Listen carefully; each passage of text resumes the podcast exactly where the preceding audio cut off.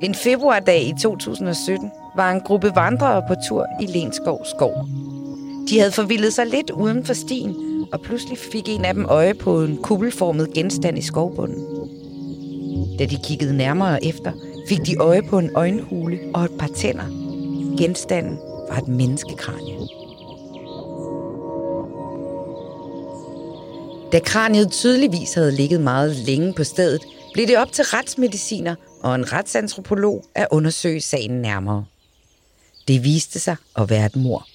Men et mor med så mange år på banen, at det aldrig bliver opklaret. Det blev nemlig begået for sådan cirka 1200 år siden. Kraniet var resterne af en 40-55-årig mand fra vikingetiden, der tydeligvis var blevet halshugget. Mændens tænder var meget nedslidte, og kraniet havde mærker af helede skader i tændingen og kindbenet, så han havde været i kamp tidligere.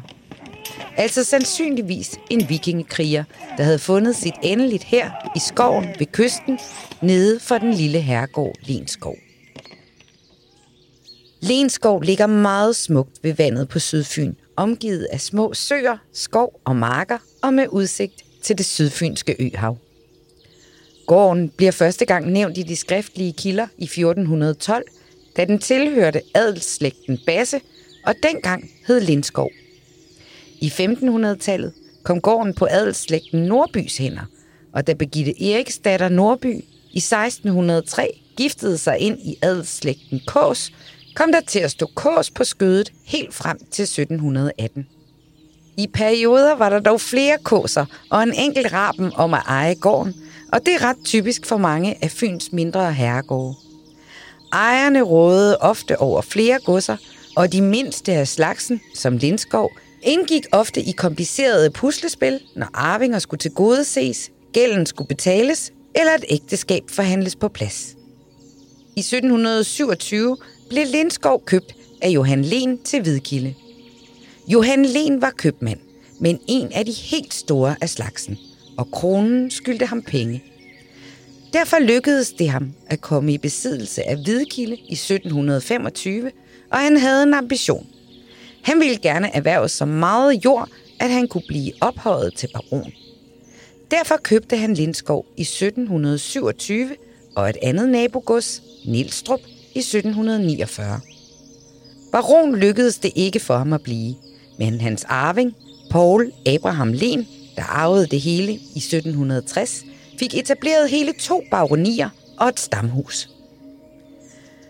De fynske besiddelser omkring Hvidkilde blev i 1781 til baroniet Len, og Lindskov skiftede navn til Lenskov. I de knap 200 år var Lenskov en avlsgård under det mægtige Hvidkilde gods. Med lensafløsningsloven i 1919 blev de danske grevskaber, baronier og stamhuse ramt af demokratiet.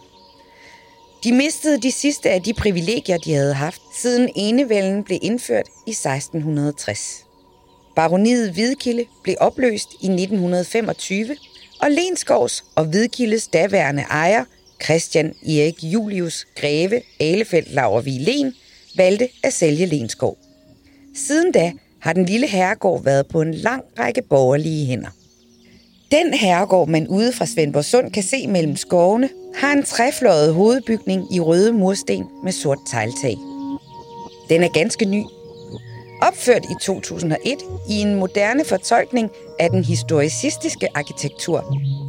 Mod gårdspladsen har den et tårn med kårebelagte spir, og sidefløjenes gavle er udsmykket med ornamenter, der sammen med tårnet giver bygningen et renaissanceagtigt præg.